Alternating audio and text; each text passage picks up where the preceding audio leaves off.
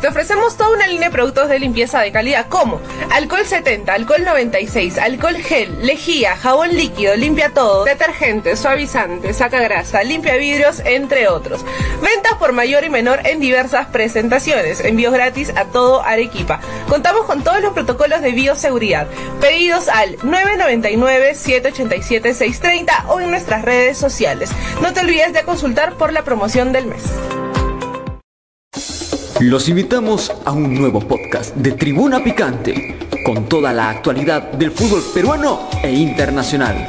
Además de otras disciplinas deportivas, aquí en Tribuna Picante.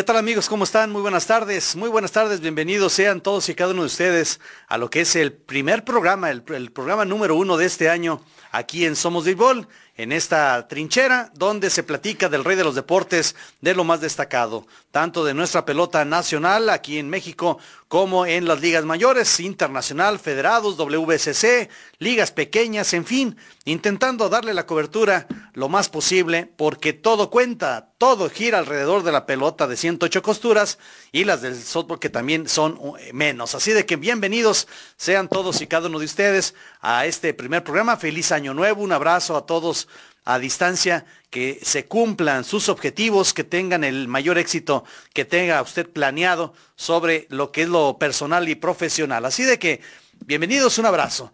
Como siempre, agradeciendo y bendito Dios, volviendo a saludar a Giovanni Buenrostro en la producción, que también compañero desde hace ya seis años, que estamos eh, cada viernes a las dos de la tarde, y también a mi amigo y compañero Ricardo González García. Ricardo, feliz año, un abrazo, ¿cómo estás, amigo?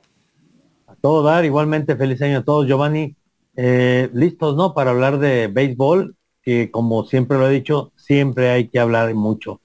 Eh, en teoría, el béisbol se acabó para, me refiero porque sigue en las finales, ¿no? Para Guadalajara, pero hay mucho de qué hablar, incluso peloteros de charros que ya están en Dominicana jugando, ¿no?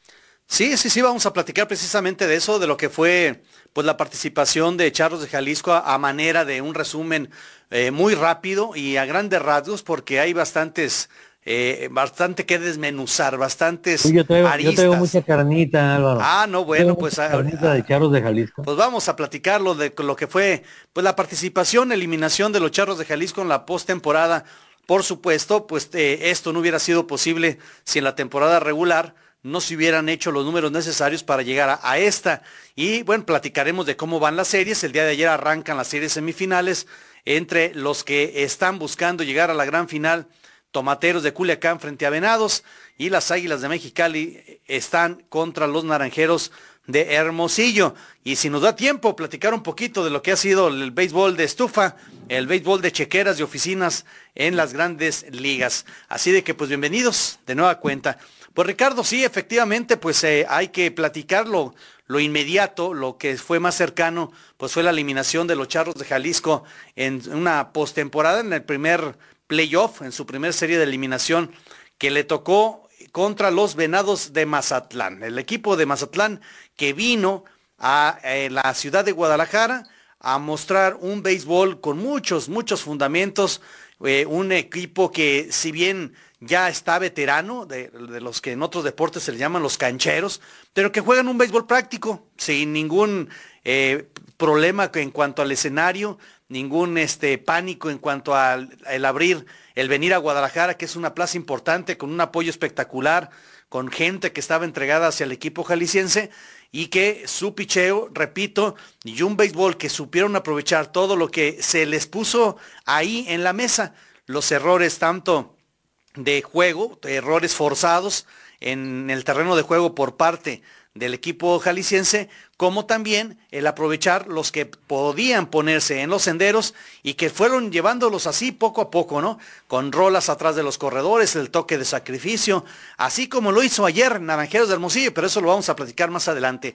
Bueno, terminó entonces este vertiginoso cierre de temporada que tuvo el equipo de, Charros, Ricardo, eh, se, que se generaron expectativas muy altas y todas ellas, por supuesto, pues con fundamento en lo que se venía dando eh, desde que llegó Benjamín Gil. Pero bueno, ya Jalisco la semana, en esta semana pasada, pues termina su participación en lo que fueron los playoffs y Venados, pues sigue en el camino. Sí, mira, este, un Venados de Mazatlán que le puso el pie en el cuello a los charros toda la temporada, hay que decirlo. Jugaron tantos juegos que ya casi se saludaban de beso entre ellos, ¿no? De lo, de lo, del cariño que se tomaron. Desde la pretemporada también, Ricardo, tienes razón. En pretemporada se cansaron de jugar entre ellos, ¿eh? Claro, a mí me, me quedan varias, varias este, dudas, ¿no? Una de que tú entre más te enfrentes a un equipo, pues más lo estudias y más sabes sus puntos débiles y sus fuertes. Eh, si bien es cierto que también el otro equipo te estudia, pues a veces da la impresión que nada más uno resultó más estudioso que el otro. Y bueno, de eso se trata el béisbol, como muchos deportes, de la estrategia, estarla cambiando constantemente de acuerdo a, las condiciones que el rival te está poniendo. Creo que Mazatlán en ese sentido lo supo hacer muy bien y por eso es que al final termina derrotando a Charros de Jalisco, un Charros de Jalisco que si bien es cierto le dio eh, esperanzas a su afición, creo que al final también Álvaro, y es mi a título personal, le quedó de ver a su público en playoff. Sí, le quedó de ver eh, porque este equipo que fue hecho desde el inicio de la temporada para eso, para llegar mínimo a los playoffs, eh, tuvo una pésima primera vuelta con cosas que sucedieron mm, que bueno, mm, también mi opinión personal, eh, para que no vaya a pensarse que es de Somos Béisbol, no es de Ricardo. Este, me parece que trajeron peloteros que no tenían que haber venido. El caso de Alan Trejo, que nunca se justificó, nunca fue un referente, la afición ni se acuerda de él, se acordaban más de Amadeo Zazueta que no jugó que de él mismo. Eh, trajeron pitchers eh, que la verdad no sé, no sé cuál fue la razón.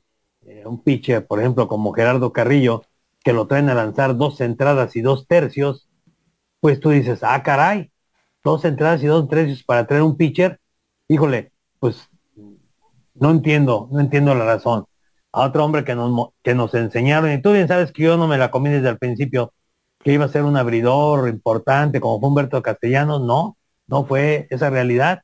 Este, solamente lanzó 30 innings de casi 600 que tuvo el equipo. A, hubo jugadores como Jay Nelson, que también no sabemos por qué lo trajeron, a Hinojosa, Luis Alfonso Cruz, o sea, peloteros que la verdad quedaron a deber al equipo de los Charros de Jalisco. Y luego de pilón, al final de la temporada se da de baja a Jared Wilson porque este hombre pues quería irse a pasar las fiestas navideñas a su casa, lo dan de baja, lo sacan del roster y luego cuando hay que ir a los refuerzos, lo meten al roster para que sea su refuerzo. Como que también ahí me votó, ¿no? Pues, toda la gente, y no se puede equivocar, Álvaro, los 24 mil o 30 mil que fueron a los tres juegos de Venados de Mazatlán y antes, todos sabían que lo que le faltaba a Charros de Jalisco era relevo y traen a Luis Sardiñas. O sea, son las cosas que luego tú dices, pues sí, yo no estoy ahí, yo no soy el experto, ni manager, ni director deportivo, ni directivo, pero hay cosas que no se necesita ser un sabio para saber que no eran por ahí. Entonces yo creo que nos vendieron, le vendieron a mucha gente con, con los famosas gentes que venían de Estados Unidos. Solamente un jugador que merece todos mis respetos demostró que sí, que lo que, lo, que lo que ha aprendido en sucursales de Yankees lo vino a demostrar como con una tal grandeza como fue el caso de Jared Serna. Y nada más para terminar mi comentario, para no alargarme mucho Álvaro, déjame decirte Este es tu programa, Ricardo. Por favor, alárgate todo lo que quieras, no pasa nada. Muchos hablaron de que Jared Serna tal vez no iba a poder en los juegos de playoff. ¿Sí? ¿Sí te acuerdas, no? Sí. No, es que ya en playoff va a ser diferente, eh, porque es... Randy Romero un peloterazo y que lo hemos nosotros este, elogiado por su calidad que tiene, batió de 28-10 en la serie de playoffs contra Charros de Jalisco. De 28-10. Bueno, Jared Serna, el novato de 21 años, batió de 27-9. ¿Cuál es la diferencia? Un hit, porque también Romero tuvo un turno más. Sí. Entonces, jugadores que vienen a ser promedio, porque ellos vienen a promediar, te hacen ese tipo de trabajos, pues tú dices, pues caray, ¿no? Qué, qué forma tan, tan buena de un tipo como Yared Serna, que además Álvaro produce 30 carreras. Cuando no lo da él produce 30 carreras y produce 30. Entonces, y, como colofón, la cuarteta que en playoff de Charros de Jalisco, Amador, Rojas, Villanueva y Sardiñas batearon de 83-16. Esto es punto 192. La cuarteta de Mazatlán, Valdés, Gaitán, excelente jugador, Nico Vázquez y Lidi batearon de 96-32, punto 333. Así no se puede. Sí, claro, por supuesto que eh, los números terminan eh, desnudando, mostra, exhibiendo a muchos jugadores que se esperaba mucho más en cuanto a su respuesta en, la, fase de los playoffs. Eh, yo en lo personal divido y lo, y lo siempre lo dividí en dos partes, ¿no? Lo que fue la temporada regular y lo que fue ya estar en una serie a ganar 4 de 7. 4 de 7. Las llamadas series de vida o muerte. Hay que ganar y enracharse con cuatro juegos de victoria de siete oportunidades que se tienen. La primera parte, y por llamarlo como aquella, como aquella vieja película del oeste, ¿no? Lo bueno, lo malo y lo feo, ¿no? El bueno, el malo y el feo. Para mí, lo bueno de esta temporada regular destaca bastante lo que hizo de un día para otro, y no lo estoy exagerando, Benjamín Gil como manager. Benjamín Gil le vino a dar una personalidad, le vino a dar lo que requería el equipo, terminó convenciéndolos en menos de 24 horas de lo que se tenía que hacer. Lo primero que puso sobre la mesa fue disciplina a la hora de batear no les quitó el chip acelerado, les quitó el, lo revolucionario que estaba en cuanto a ese a esa manera de jugar, eh, porque estaban en un slump tan tan desesperante y tan profundo que pues ya bateaban a lo primero que veía, ¿no? O sea, ya aquí la cuestión era vamos a ver si llego a pegar un hit o un buen batazo, porque quiero sentir en mis manos, en el madero, un buen contacto para recuperar poco a poco la confianza. Les quitó eso totalmente para ponerlo sobre la paciencia, irse a cuentas máximas, faulear demasiado, ser más selectivos. Y ahí fue donde en el primer juego de la mano de Benjamín Gil termina convenciendo. Otra cosa de lo bueno, como la película, Jared Serna, yo, yo estoy totalmente de acuerdo contigo, un Jared Serna que él en sus planes venía por otra cosa. ¿Y por qué venía por otra cosa, Ricardo? Porque cuando se vio rodeado de los peloteros y la lista que él leyó y dice, caray, voy a competir contra Amadeo Zazueta, contra Alan Trejo, contra JJ Aguilar allá en el outfield, contra ta, ta, ta, contra Luis Cochito Cruz. O sea, cuando ves los nombres, cuando los estás leyendo, y el joven dijo, caray, pues donde yo me acomode, yo la verdad, pues que me va, me, va a venir bien, le va a caer bien. Que me den unos turnos, ¿no? Que me den unos turnos. Pero ¿por qué, por qué fue su respuesta o por qué fue su pensar eso, Ricardo? Por, el, por la cantidad de nombres que estaba viendo en un line-up, en donde si medianamente todos esos peloteros te respondían, difícilmente Yared Serna tendría una oportunidad de estar como titular. Medianamente, medianamente, cosa pues que ya, como tú bien lo describiste, no sucedió. Esas son de las cosas que me parecen buenas. Lo malo, la pésima primer vuelta, en donde Gil Velázquez no supo ni por dónde. Por más que se use el argumento a los medios de comunicación y, y de repente se convierte en un, eh, eh, ya en, algo muy asistido, pues es, que estamos mejorando, ¿no? Día a día. Y mira, es que eh, vamos a ir trabajando, este, así es el béisbol, y un día para otro caray, esto es una temporada de dos meses, de menos de dos meses. O sea, no hay tiempo, no hay tiempo de recuperarse. Y hay perfiles de manager, hay perfiles de cuerpo técnico y también de jugadores que responden de una manera más inmediata a una respuesta que tienes que generar rápido. O sea, no eres, no te pueden esperar un mes, dos meses y por allá antes del juego de estrellas de una temporada de cinco meses, por allá empezamos a calentar. No lo hay. Y eso también los perfiles creo que me parece fueron los que no dieron el ancho y hablando de, de, Gil Velázquez que nunca supo descifrar cómo alinear a un equipo. Eso a mí me parece de las cosas muy buenas. Lo feo, Alan Trejo. Lo feo, o sea, yo todavía recuerdo la entrevista que tuvieron el día de la fotografía oficial, donde se le preguntó, se le entrevistó, y él decía, vengo a dar muestra no dijo clases, ¿no? Pero dijo, vengo a mostrar cómo se tiene que ser un profesional en todos los sentidos. Y ahí no sé qué sucedió. Solamente la gente que está allá adentro sabe qué fue lo que pasó, pero me parece que la respuesta ni con el público, ni con el equipo, ni con lo que él mostraba desde el terreno de juego, fue lo que se esperaba.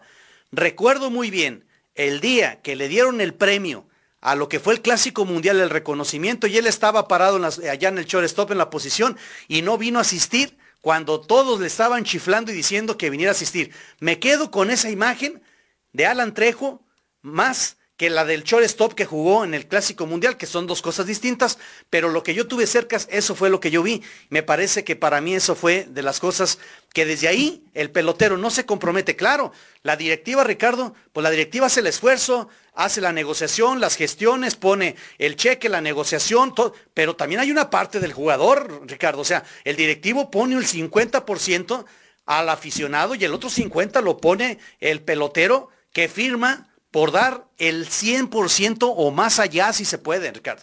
Entonces me parece que eso lo puedo yo resumir en pocas palabras, escuchándote y sabiendo tu opinión, amigo. Sí, eh, tú eres demasiado educado, Álvaro. Ah, caray. Eh, ah, y aparte de tu capacidad que tienes, y por eso dices que Gil Velázquez no supo, yo digo que no pudo. Este, y se vale no poder. Sí, claro. Se, vale, no pude, no, no, no pudo. Eh, creo que eh, el caso de Alan Trejo sí, sí es este, creo que es la, la decepción de la, de la temporada, ¿no? Eh, mira, yo siempre lo dije y lo dije aquí, Alan Trejo es suplente con los Rockies de Colorado. Le tocó jugar en el shortstop porque México quería llevar este jugadores de, de grandes ligas al famoso clásico mundial. Pero a lo mejor si hubiera llevado a otro shortstop de los que hay en México. Tito Valenzuela, vamos, no nos vamos muy lejos. Ándale, ahí está. A lo mejor hubiera pasado lo mismo y también se hubiera coronado campeón. Bueno, sí lo llevaron, ¿eh? pero no jugó. Sí, pero no, jugaba. Porque la prioridad era tener a esos hombres, ¿no? Por ejemplo, hay un cuate que se llama eh, Thomas o no sé qué onda. Ah, caray. Ah, ah, Frank Thomas. Frank Thomas. No, no, que juega en la selección era Fran. Fran era otro, pero el otro sí era bueno. Este, ¿Cómo se llama? Alex Thomas, ¿no? Alex Thomas, el jardinero central, ok. Y luego el otro que jugaba en Milwaukee, ¿cómo se llamaba? Eh, Telles. Ándale. Telles, el, bateador de poder de los cerveceros de Milwaukee. Ah, ándale. Esos tipos salieron a la palestra y muchos los empezó a conocer porque jugaron en la selección mexicana. Si no, nadie se hubiera acordado de ellos, Álvaro. Eso es una verdad. Entonces yo sí creo que algunos aprovecharon esa posición para, para lograr su cometido.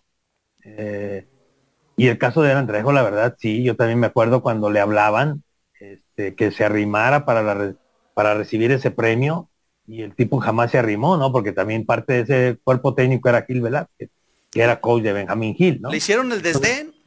Sí, entonces, pero bueno, ahora sí, también por el otro lado es cierto, ¿no? La directiva hizo un esfuerzo, pero yo creo que quedó claro que hay mucho pelotero que jugó en grandes ligas, que juega, como el caso de Alan Trejo, aunque él era suplente, y otros están en, sucursales de menores que nos enseñaron que no tienen nada que hacer aquí.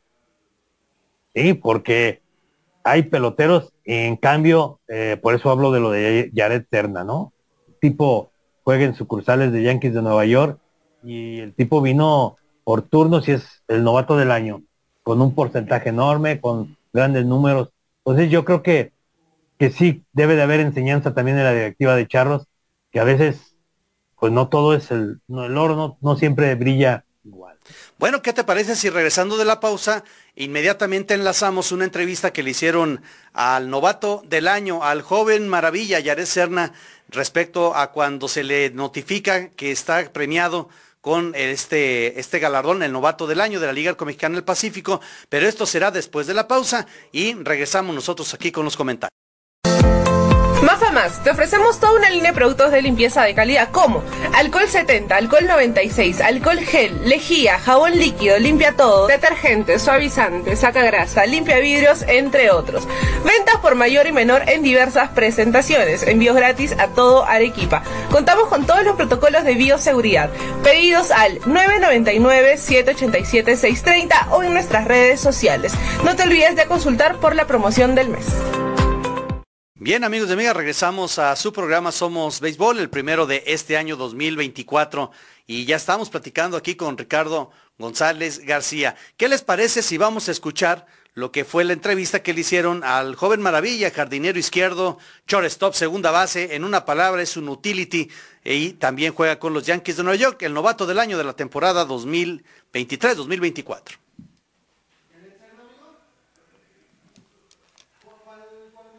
Yaré Serna. Y un batazo de Serna va hacia el jardín central. Pasto Serna. De parte del guainense. Y Jared Serna. De verdad, este año ha sido un gran año para mí. Un gran año, un año de muchas oportunidades, muchas bendiciones, eh, muchas cosas buenas se puede decir. Un tanto físicamente, mentalmente, en todos los aspectos ha sido un gran año, bateando lo que yo esperaba, bateando lo que yo esperaba, defensivamente, ofensivamente. Entonces, para mí de verdad yo lo califico de un 10, un 9, un 9, 9 cerrados. A los 13 años ya yo, yo tenía un sueño. Yo tenía un sueño y la se menciona hasta la piel porque yo quería jugar Estados Unidos, jugar profesionalmente béisbol. Entonces mi sueño era, es jugar grandes ligas, jugar grandes ligas y esa va a ser siempre mi meta hasta que yo pise ese, ese sueño.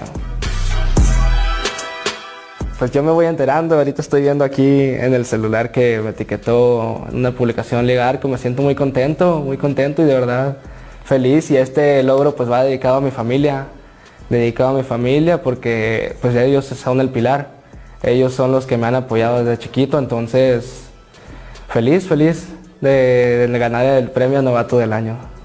Pues la afición nada más, agradecido con toda la afición, agradecido con el apoyo que, me dieron, que dieron, me dieron a mí, tanto al equipo de Charros de Jalisco.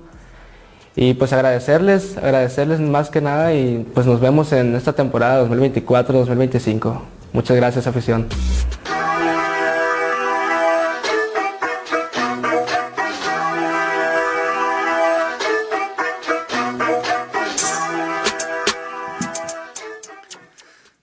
Bien, amigos y amigas, usted escuchó las palabras directas de Yared Serna, este joven que nació en Guaymas, Sonora, y que eh, como joven, como novato, con los turnos que el reglamento le permiten calificarlo precisamente como novato, pues termina llevándose este premio tan importante. Batió para 310 eh, de porcentaje, 7 cuadrangulares, 30 carreras impulsadas. Fue el tercer lugar de la, del equipo eh, de la liga, perdón, en cuanto al porcentaje slugger, que es decir, las bases alcanzadas en cada turno al bat que tenía, atrás de Julián Ornelas y de Kenis Vargas.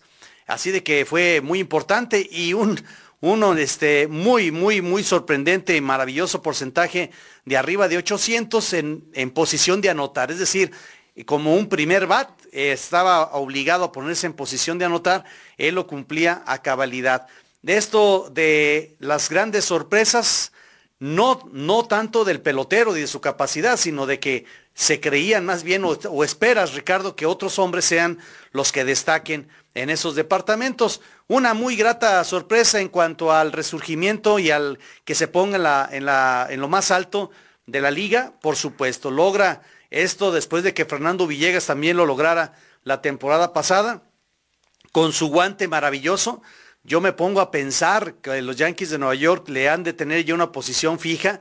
A mí me gusta mucho cómo se desenvuelve en las paradas cortas, en la segunda base y en el jardín izquierdo. Y a mí nadie me va a preguntar, ni, ni mi amigo Ricardo González me está preguntando, pero si a mí me dieran a elegir, creo yo que lo utilizaría mucho más en el outfield, después la segunda base y al final el shortstop. Así me parece a título personal, repito, el joven maravilla Ricardo. Sí, bueno, ya le, ya le conocíamos, ¿no? De lo que podía ser capaz. En Buenas tardes. Muy bien, muy bien, tranquilo. Bueno. Ahora sí nada más tenía un papelito y me vas a ayudar a abrirlo y a leerlo, por favor. Gran, gran sorpresa. Ah, felicidades Benji, eres el manager del año de la temporada 2023 de la Liga Alco Mexicana del Pacífico. Es la segunda base. Para mí ahí es donde me... De hecho hice unas atrapadas fe- fenomenales jugando en la segunda base. Incluso, Álvaro, ¿recuerdas aquel juego que transmitimos de pretemporada contra los Sultanes de Monterrey? Se presentó él haciendo un atrapadón ahí en segunda base y no, no teníamos en el roster su número porque él acababa de llegar y no sabíamos quién era cuando vimos Sí. que era el 50 y cacho hasta que alguien, incluso un aficionado, ¿te acuerdas que nos dijo? Es Jared Serna. Sí, el Ah, que es que no estaba en el roster. no estaba en el roster. Pero bueno, vamos a escuchar a Benjamín Gil, si te parece, Ricardo, las palabras que le dan a conocer cuando también lo nombran el manager del año. Adelante. ¿Cómo estás, Benji? Buenas tardes. Muy bien, muy bien, tranquilo. Qué bueno. Te voy a pasar un papelito y me vas a ayudar a abrirlo y a leerlo, por favor. Pues, Gran, gran sorpresa. Ah, felicidades Benji, eres el manager del año de la temporada 2023 de la Liga Alco Mexicana del Pacífico.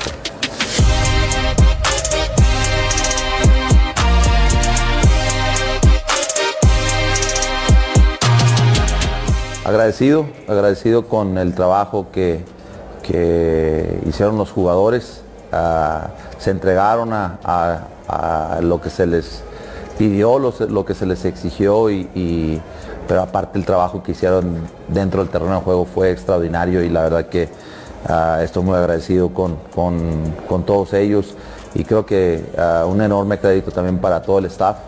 No es fácil eh, entregarse del todo con, con a, lo mejor una estrategia un poco diferente ah, y más cuando los tiempos están difíciles. Este, y, y la verdad que el staff se, se entregó al 100%. Agradezco la opinión de la gente que piensa que soy ah, entre los mejores o el mejor y, los que no, pues, ah, pues seguiré trabajando, ah, tratando de, hacer mi trabajo lo mejor que pueda, sea con la franquicia que esté y cuando tenga la oportunidad de, representar a México, pues tratando de poner el nombre de México en lo más alto también. Creo que es un reconocimiento de que se aprecia el trabajo que uno hace en temporada regular, ¿no? Este, y, sinceramente, ah, me atrevo a decirlo, este, eh, a pesar de que fue solamente 30 partidos, como quien dice media temporada con, con Charros, ah, sin duda alguna eh, es, es la mejor ah, lapso de 30 juegos que he tenido en, en- esta liga, entonces que se me reconozca y, y- a fin de cuentas los 30 juegos ah, que jugamos, ah, de la manera que jugamos, porque era un reto bastante grande cuando llegamos el entrada a playoff y se puede decir hasta entramos en el quinto lugar y quedamos a quizás dos jueguitos de, haber podido abrir hasta en casa. Entonces ah, fue, fue, fue algo extraordinario lo que los jugadores pudieron lograr en el terreno juego. Gracias, muchísimas gracias y gracias a toda la afición de Charros y a todos los que votaron por este nombramiento, le- les agradezco este, y, y créanme, créanme que voy a seguir trabajando ah, día con día ah, lo máximo que pueda para, para lograr el campeonato.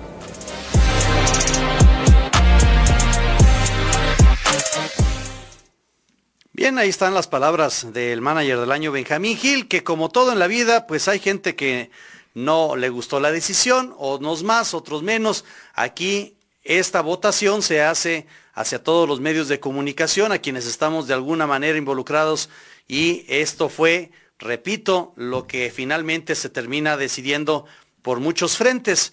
Eh, saludamos a José Luis Jiménez, dice, no estoy de acuerdo en eso de los refuerzos, se pierde la esencia del equipo. Eh, bueno, este, ah, bueno, que van llegando refuerzos. Bueno, pues mira, si no fuera por los refuerzos, este José Luis, eh, no tendrías la oportunidad de hacer los ajustes necesarios para que su equipo, tu equipo avance, el equipo de una organización vaya avanzando. La señal más clara fue esa precisamente, la que el equipo que arranca la temporada pues terminó siendo la mitad de ellos totalmente diferente a lo que se había planeado y porque se fueron agregando refuerzos. Sí, muchos de ellos no fueron los, los que llegaron y de inmediato resolvieron. Llegaron primero unos que terminando siendo incluso peor el remedio que la enfermedad. Pero al final hay refuerzos que sí te hacen una, una diferencia. Te escucho, Ricardo. Yo, yo, yo creo que se refiere, y yo también estoy de acuerdo, a los refuerzos para playoff. Creo ah, que ok. que se ah, refiere. ah. Y yo también nunca he estado de acuerdo en eso, ¿no? Eh, Eh, pero, sí. Y yo también, no estoy de acuerdo. Bueno, si, de, si va desde ese enfoque o punto de vista que dice Ricardo, yo también desde hace mucho tiempo me parece que el equipo que termina sería el que tendría que avanzar porque el esfuerzo se hace precisamente por lo que acabo de mencionar, por una temporada donde el esfuerzo, el, sacrificio y todo, ¿no? Se, se- termina ganando a pulso para que te llegue pues un Luis Sardiñas y cuando dices, bueno, y este tipo, pues como, como a qué vino, ¿no? Como a razón de qué, cuando el equipo no necesitaba ni shortstop, ni necesitaba un chocador de pelota, porque él es un bateador de porcentaje, con algún poder ocasional allá de vez en cuando, y que pues no te hacía ninguna diferencia en cuanto a bateo, y el fildeo, pues me parece que estaba más que resuelto, porque incluso eh, la incursión de Luis Sardiñas obliga a tener que sentar a alguien que venía de menos a más, como un Fernando Villegas, como un JJ Aguilar, como ese pelotero. ¿Perdón? Misael Rivera. Misael Rivera, que Misael Rivera que cerró la temporada mucho mejor que, que- que en varios, ¿eh? Y obligaron a sentar a Misael Rivera y todos los que acabo de mencionar. Cuando el Para que Sardiña bateara, perdón, Álvaro, de 19-3 en la playoff. tres imparables, tres hits. Y uno de ellos fue un podridito, un podridito atrás de la tercera y luego otro. No, y el, otro- y el otro del, cuando se tropezó el pitcher con la pelota. Así que pisó la pelota, o sea, que quítate esos dos y pues eh, se me hace que lo dejas en uno o en nada, ¿no? Bueno, estoy de acuerdo. José Méndez, saludos, buenas tardes, señores. Eh, totalmente de acuerdo. Ese bateo selectivo fue la diferencia entre la primera vuelta y la segunda y los playoffs. En playoff se les olvidó el bateo selectivo. Caray, no sé qué tanto se les haya olvidado, lo que sí estoy de acuerdo, eh, y lo mencionamos, es que no, no llegó en el momento oportuno, sí llegaban, porque digo, recordaremos los juegos aquí en casa de Charros frente a Venados, y un juego terminó 13-12, ¿no? Andábamos cerca de los cuarenta y tantos imparables. Sí. La diferencia es que a, el- eh, uno de los juegos que también ganó Mazatlán aquí, pegó menos hit Mazatlán que Jalisco y terminó ganando el juego, Ricardo. Tú traes ese número Sí. fresco. Sí, lo, lo que pasa también que recordemos que en ese juego de 12-13, este, por lo que falló fue el, picheo de, de Charros de Jalisco, porque si tú como equipo anotas 12 carreras, pues yo creo que cualquiera sabe que va a ganar, ¿no? Sí. Eh, José Luis Jiménez nos recuerda, dice que Alex Thomas y que Rowdy Telles, los peloteros que acaba de mencionar o que acabamos de platicar, si es correcto. Eh, Alex que juega con los Diamondbacks de Arizona, que tuvo también un temporadón, ¿eh? independiente que si jugó con México no. Eh, de lo más destacado fue ese muchacho Alex Thomas en el jardín central de Arizona. Y Rowdy Telles, pues sin pena ni gloria, ni con, ni con México, ni con los cerveceros, ni con nadie. Eh, también hay que hablar las cosas como son. Connie Gutiérrez, saludos desde Los Ángeles aquí al estudio. Ceci Rodríguez, dicen que cuando hay una racha como la segunda vuelta de Charros, después viene la bajada y llegó en playoff, ¿será cierto? Mira, eh, gracias Ceci por comunicarte. Eh, Ricardo no me deja mentir nunca. Hay una cosa que está bien comprobada en los deportes, que son precisamente los, los, los arranques, ¿no? Cómo va subiendo el nivel deportivo, psicológico, anímico de un equipo. En una temporada tan corta, ese, ese, ese eh, rampeo, esa subida, no se puede prolongar, tiene que ser demasiado rápida. Y si existe que cuando llegas a la parte más alta del desempeño de tu equipo, también hay algo que se llama una meseta. Y luego de esa meseta viene un pequeño bache, vas hacia abajo y luego tienes que volver a repuntar. Eso los entrenadores todos quisiéramos que funcionara de esa manera, pero, pero no funciona así. Y el entrenador está para detectar cuando tu equipo ya se estancó, cuando se está yendo en picada y cómo trabajar para revertir esos valles y esas crestas en el desempeño deportivo. A mí, en lo personal, me parece que Charros puso la cresta muy rápido en la llegada de Benjamín Gil y empezó una bajada de varios peloteros, pero le llegó en el peor momento que fue en el playoff. Les pongo el lado contrario. Mexicali, un día antes de que terminara la temporada regular, no sabía si había calificado o no. Un Mazatlán venía también de unas rachas muy malas al cierre de la temporada. Les empezó a llegar el nivel hacia arriba cuando empiezan a jugar juegos de eliminación y hoy por hoy, hoy en un momento lo vamos a platicar, está jugando Venados de Mazatlán un excelente béisbol y Mexicali, aunque perdió, le dio la pelea y en serio al equipo de Naranjeros. Ricardo, te escucho en este aspecto. Bueno, mira, es cierto lo que comentas, pero mi pregunta es entonces el equipo de Charlos no estaba bien preparado. Porque tú haces tu temporada de toda la temporada, ¿no? Incluso con la pretemporada. Es como organizas tu plan de trabajo para que tu equipo llegue a cierta posición y luego agarre esa famosa meseta que tú dices. Luego vendrá la caída, pero la caída tiene que ser cuando ya se acabó, ¿no?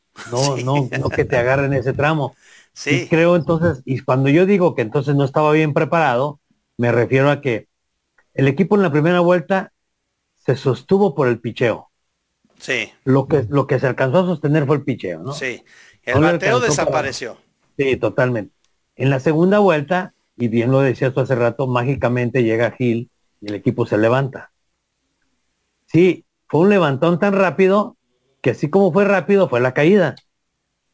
Pero ahí es donde entra mi duda. Bueno, si tú estás agarrando un equipo que tiene una pésima primera vuelta, me imagino que hay un análisis de todo lo que está pasando y por qué ese equipo nunca llegó a la cima. ¿Cómo es que el equipo de la noche a la mañana llega a la cima, a la cresta, y de repente de la noche a la mañana también se cae? Yo creo que fue mal planeado el equipo de Charros de Jalisco de en toda la temporada, porque tú lo sabes, tú planeas en tal, en tal juego, en el 20 o en el 30, voy a estar así, en el 40, sí. Y cuando llegue yo al, al playoff, mi equipo tiene que estar ahí más o menos, ¿no? Creo que entonces lo que pasó fue que obviamente Gil llegó y ¿qué buscaba? Pues que el equipo reaccionara. ¿Cómo? Como sea, pero que reaccionara. Y creo que ahí fue a lo mejor el, el atrevimiento o la osadía de hacerlo tan rápido que a lo mejor no hubo la calma para pensar, es que así como subimos, esto se nos puede caer. Alguien me decía ayer, es que a lo mejor el equipo se cansó del esfuerzo que hizo. Mayor razón me da que el equipo no estaba preparado bien desde el inicio de la temporada. Pues es que ah, hubo muchas cosas que se tuvieron que ir preparando, pero sobre el camino. Ricardo, vamos a una pausa. Pollos Jorge, el mejor pollo a la leña de la ciudad está en Pollos Jorge. Acude a sus sucursales en Avenida Patria 1861, casi esquina con Acueducto, en Avenida México 2513. También esa es la otra sucursal en Avenida México 2513. En la colonia Ladrón de Guevara y disfruta del mejor sabor. Pollos Jorge, tradición desde 1997. Barbas Smoke and Grill. En Barbas Smoke and Grill disfruta de nuestro delicioso menú de alimentos y tendrás un 10% de descuento en tu cuenta final. Además tendrás la mixología al 2x1. Estamos en Mexicalcingo 2011 en la Colonia América. Vamos a una pausa, regresamos. Más a más, te ofrecemos toda una línea de productos de limpieza de calidad como alcohol 70, alcohol 96, alcohol gel, lejía, jabón líquido, limpia todo, detergente, suavizante, saca grasa, limpia vidrios, entre otros. Ventas por mayor y menor en diversas presentaciones. Envíos gratis a todo Arequipa. Contamos con todos los protocolos de bioseguridad. Pedidos al 999-787-630 o en nuestras redes sociales. No te olvides de consultar por la promoción del mes. Bien, amigos amigas, regresamos de nueva cuenta. Gracias a Rigo Cota, que está desde Hermosillo. Comentar, por favor, lo de Isaac Paredes, el arreglo con los Tampa Bay Rays de 3.4 millones. Bueno, lo vamos a sacar a ver si nos da tiempo. Noemí Salinas también nos saluda. Buenas tardes, gracias a todos. Muy bien, bueno, pues ¿cómo va la serie, Ricardo? ¿Cómo va la serie Tomateros de Culiacán frente a los Venados de Mazatlán? Anoche ganaron 3 por 0 los astados en casa. Tremenda joya de picheo de Audrey Summer de Spine con siete entradas completas. Ahí sacó el colmillo, ahí sacó lo canchero en un parque de pelota que se le acomodaba mejor que si hubiera estado lanzando allá en La Habana, Cuba. ¿eh? Peloterazo, se vio el picherazo ahí Audrey Summer de Spain, después vino Alex Tobalín, cierra Elkin Alcalá. ¿Cuál es la diferencia? Lo que tú mencionabas hace rato, el picheo. Porque tienes a uno de los mejores abridores de la postemporada y tienes al bicampeón de salvamentos que no le da sueño, no le da miedo, no le da nervios. Llega y te saca y te resuelve. Lo hizo frente a Charros, lo hizo, a, lo está haciendo frente a Culiacán. Y esa es la pequeña gran diferencia, pues ya va en la serie ganando adelante Mazatlán 1 por 0. Sí, de hecho, también José Luis Bravo hace buena labor monticular, el 6 innings, o sea, no, no desmereció, le anotaron tres carreras, pero fíjate lo que son las cosas. Dos carreras, esas tres fueron sucias. Sí. Exactamente igual como cuando perdió Charros, la eliminación allá de 3-0, dos carreras fueron sucias. Entonces, aquí se da lo que tú comentaste al inicio. Mazatlán está aprovechando los errores del rival, todo lo que se le presente, lo aprovecha para su beneficio y ahí está, ya le aventaja. Sí, o Summer de Spiner que cuando ha estado en el Panamericano parece piñata, ¿no? Todos le pegan. Sí. O sea, esa es la verdad, ¿no? Eh, de hecho, por eso ese hombre, eh, pues se va a ir a Yucatán en verano, ¿no? Allá donde los pitchers son eh, sus paraísos, ¿no? De, sí. que es difícil conectar, ¿no? Sí, así es, así de que bueno, ya está adelante una pifia del llamado Ironman Emanuel Ávila que se le fue la pelota de frente ahí en la tercera base, se anotó una carrera, luego viene el hit y la pesadilla, no, bueno, la pesadilla para el resto de los equipos, lo importante para el equipo de Mazatlán, Alex Lidy, Randy Romero, Cacao Valdés y José Gaitán, esos son los verdugos de que están jugando la postemporada. Y a eso agrégale a Único Vázquez, que también jugando la inicial está verdaderamente tremendo. Es, es, es, un pelotero que la primera base creo que iba a terminar su carrera. Y por el lado de los Naranjeros de Hermosillo en un dramático juego ya en extra inning, donde aparece Agustín Murillo. Perdón, es que se me cerró la garganta un poquito. Agustín Murillo, el veterano que se fue con los Naranjeros de Hermosillo eh, hizo también de las suyas, se involucró, anotó la carrera del triunfo, también unas grandes jugadas que hizo ayer, un par de ellas en la tercera base. Así de que los naranjeros, con drama y con lo que tú quieras, ganaron 4 por 3 a unas águilas de Mexicali que eliminaron al super líder de la liga y que terminaron eh, como, como octavo lugar. Y ahora creo que esta serie también se va a ir a siete juegos. Bueno, yo nada más te quiero decir que el equipo de los eh, Naranjeros de Hermosillo, con el veterano, bueno, mejor dicho. ¿Lo ponemos entre comillas o qué? Le, dijeron viejo, ¿no? No, hombre. Murillo. Que la Sierra Madre Occidental y nos sigue dando oxígeno a todo el país. Álvaro, desde primera corrió para llegar a Hong con la carrera de la victoria. Si bien es cierto que titubió ahí en el, en el, en el right field el hombre de Mexicali, pero llegó Agustín Murillo barriéndose de cabeza para anotar la carrera. Este hombre, Agustín Murillo, que, híjole, eh, a mí también se me atoró algo en la garganta. voy a ver. Ay, caray. No, a mí no se me va a atorar, yo lo tengo que decir. Él fue cambiado de Charros de Jalisco por Luis Alfonso Cruz. El, el este Cruz que batió 0.94 cuando estuvo en Charros de Jalisco la parte de la temporada que estuvo. Y Agustín Murillo rompiéndola con muchas posibilidades de ser campeón y bueno, demostrando que la calidad no se mide con acta de nacimiento. Así es. La futbolería de League, el amor por tu equipo hecho jersey, Retro Stars reviviendo un pedazo de historia. Retro Stars, marca mexicana hecha en San, en San Juan de los Lagos, Jalisco, de venta en la futbolería de League. Participa por una jersey retro cortesía de JC Medio Retro Star y la futbolería de League. Vamos a platicar rápidamente porque nos quedan muy pocos minutos atendiendo al comentario que nos hace eh, nuestro amigo Rigo Cota desde Hermosillo. Pues yo también no le encuentro la, cuadratura, ¿no? A este tema. Isaac Paredes firma con Tampa Bay por un año 3.4 millones de dólares. Batió 250, 31 cuadrangulares, 98 remolcadas en esta campaña. Bueno, ¿y esto qué tiene de extraordinario? Que si lo comparamos con otro compañero de su propia novena, Randy Arozarena, que también firmó por el mismo año, pero Randy Arozarena por 8.1 millones. Pegó más cuadrangulares. Paredes pegó 31 por 23 de Arozarena. Impulsó más paredes 98 por 83 de Arozarena. Y su porcentaje de bateo están casi iguales. ¿Quién es más productivo en números? No hay mucho que discutirlo. ¿Por qué gana mucho más dinero Arozarena? También eso solamente los directivos lo saben. entiendo la pregunta y el comentario que hace Rigocota. Desde lejos, así, desde muy lejos, decimos, pues, ¿qué está pasando con las negociaciones? Sí, evitaron los salarios arbitrales, se fueron, evitaron el, el salario arbitral, se arreglaron, como Víctor González, que firma con los Yankees por un millón sesenta mil dólares. José Urquide también firmó por un año 3.7 millones. Y Alex Verdugo, pues el México americano que también ya se arregló allá en las grandes ligas. Sigue siendo el tema eterno, Ricardo, y creo que no vamos a ver cambiar esto. ¿Por qué esas diferencias? Y no quiero decir la palabra que muchos dicen, pero pues eso ahí es en donde se da mucho mal a pensar. No, yo, yo, este, yo te voy a decir algo que a lo mejor no. dímelo, Ricardo, dímelo tú, yo te escucho. Simplemente el beisbolista mexicano no, no, tiene, no está, no está evaluado como un gran pelotero, así de fácil. ¿Y Randy Rosamera de dónde es? Eh, nacido en Cuba. Cubano, cubano. Nacido en Cuba. No voy a sacar la matraca ni la bandera, no la voy a sacar ahorita. Porque yo sí, estoy, yo sí estoy, eh, ahora sí estoy así como que también. Yo te voy a sacar una comparación bien burda. En el, en el, a nivel mundial, ¿quién vale más? ¿Un futbolista argentino o un mexicano? No, pues ya me mataste el gallo en la mano. Pues... Lo mismo aquí, pasa lo mismo. No tienen valor los peloteros mexicanos. O sea, este, no, vamos, ¿cuántos hay en grandes ligas? Bueno, sin ser el agente de Isaac Paredes y como aficionado, ¿no te parece, Ricardo, que hubiera sido mucho mejor haber buscado otra novena? Digo, no hay a lo mejor.